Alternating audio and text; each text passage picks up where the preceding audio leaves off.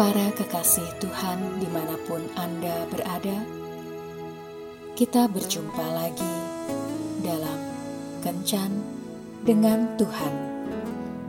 Edisi Sabtu 30 Mei 2020. Dalam Kencan kita kali ini, kita akan merenungkan ayat dari kisah para rasul bab 20 ayat 35. Dalam segala sesuatu telah kuberikan contoh kepada kamu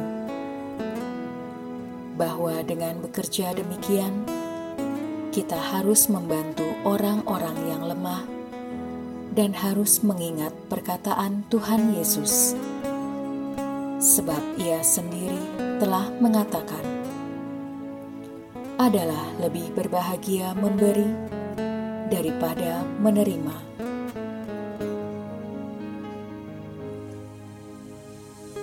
Ada seorang anak laki-laki berusia 10 tahun. Tiap hari ia mengendarai sepedanya menembus kemacetan kota Jakarta dengan membawa bungkusan nasi berisi lauk pauk. Setiap bertemu tukang koran, penyapu jalanan, penjajah barang, pemulung, bahkan sampai polisi, ia membagikan bungkusan nasinya sambil menyapa mereka dengan akrab. Ia berbuat demikian karena dulu ia hidup menggelandang di Jakarta dan jarang makan. Tiap siang ia kepanasan, dan tiap malam ia kedinginan. Kemudian, waktu ibunya berhasil membuka warung dan penjualannya cukup baik, ibunya berkata, "Nak, dulu kita miskin, dan sekarang..." mendapat berkat. Kamu harus ingat, masih banyak orang yang malang di kota ini. Kini kita sudah diberi rezeki. Apa salahnya kita juga berbagi dengan mereka?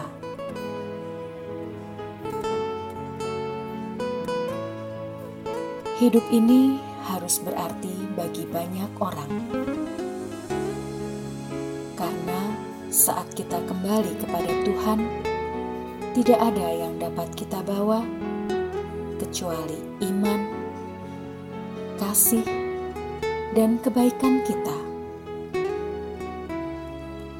Yesus datang membawa cinta yang besar bagi kita, sehingga setiap orang dapat kepenuhan cintanya untuk dibagikan kepada sesama.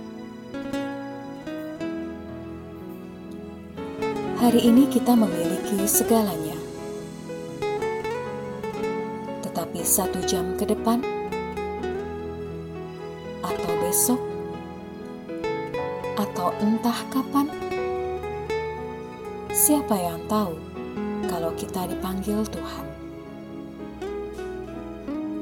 Apa yang dapat kita bawa dan pertanggungjawabkan? Jangan pernah menunda untuk berbuat kebaikan. Tuhan Yesus memberkati.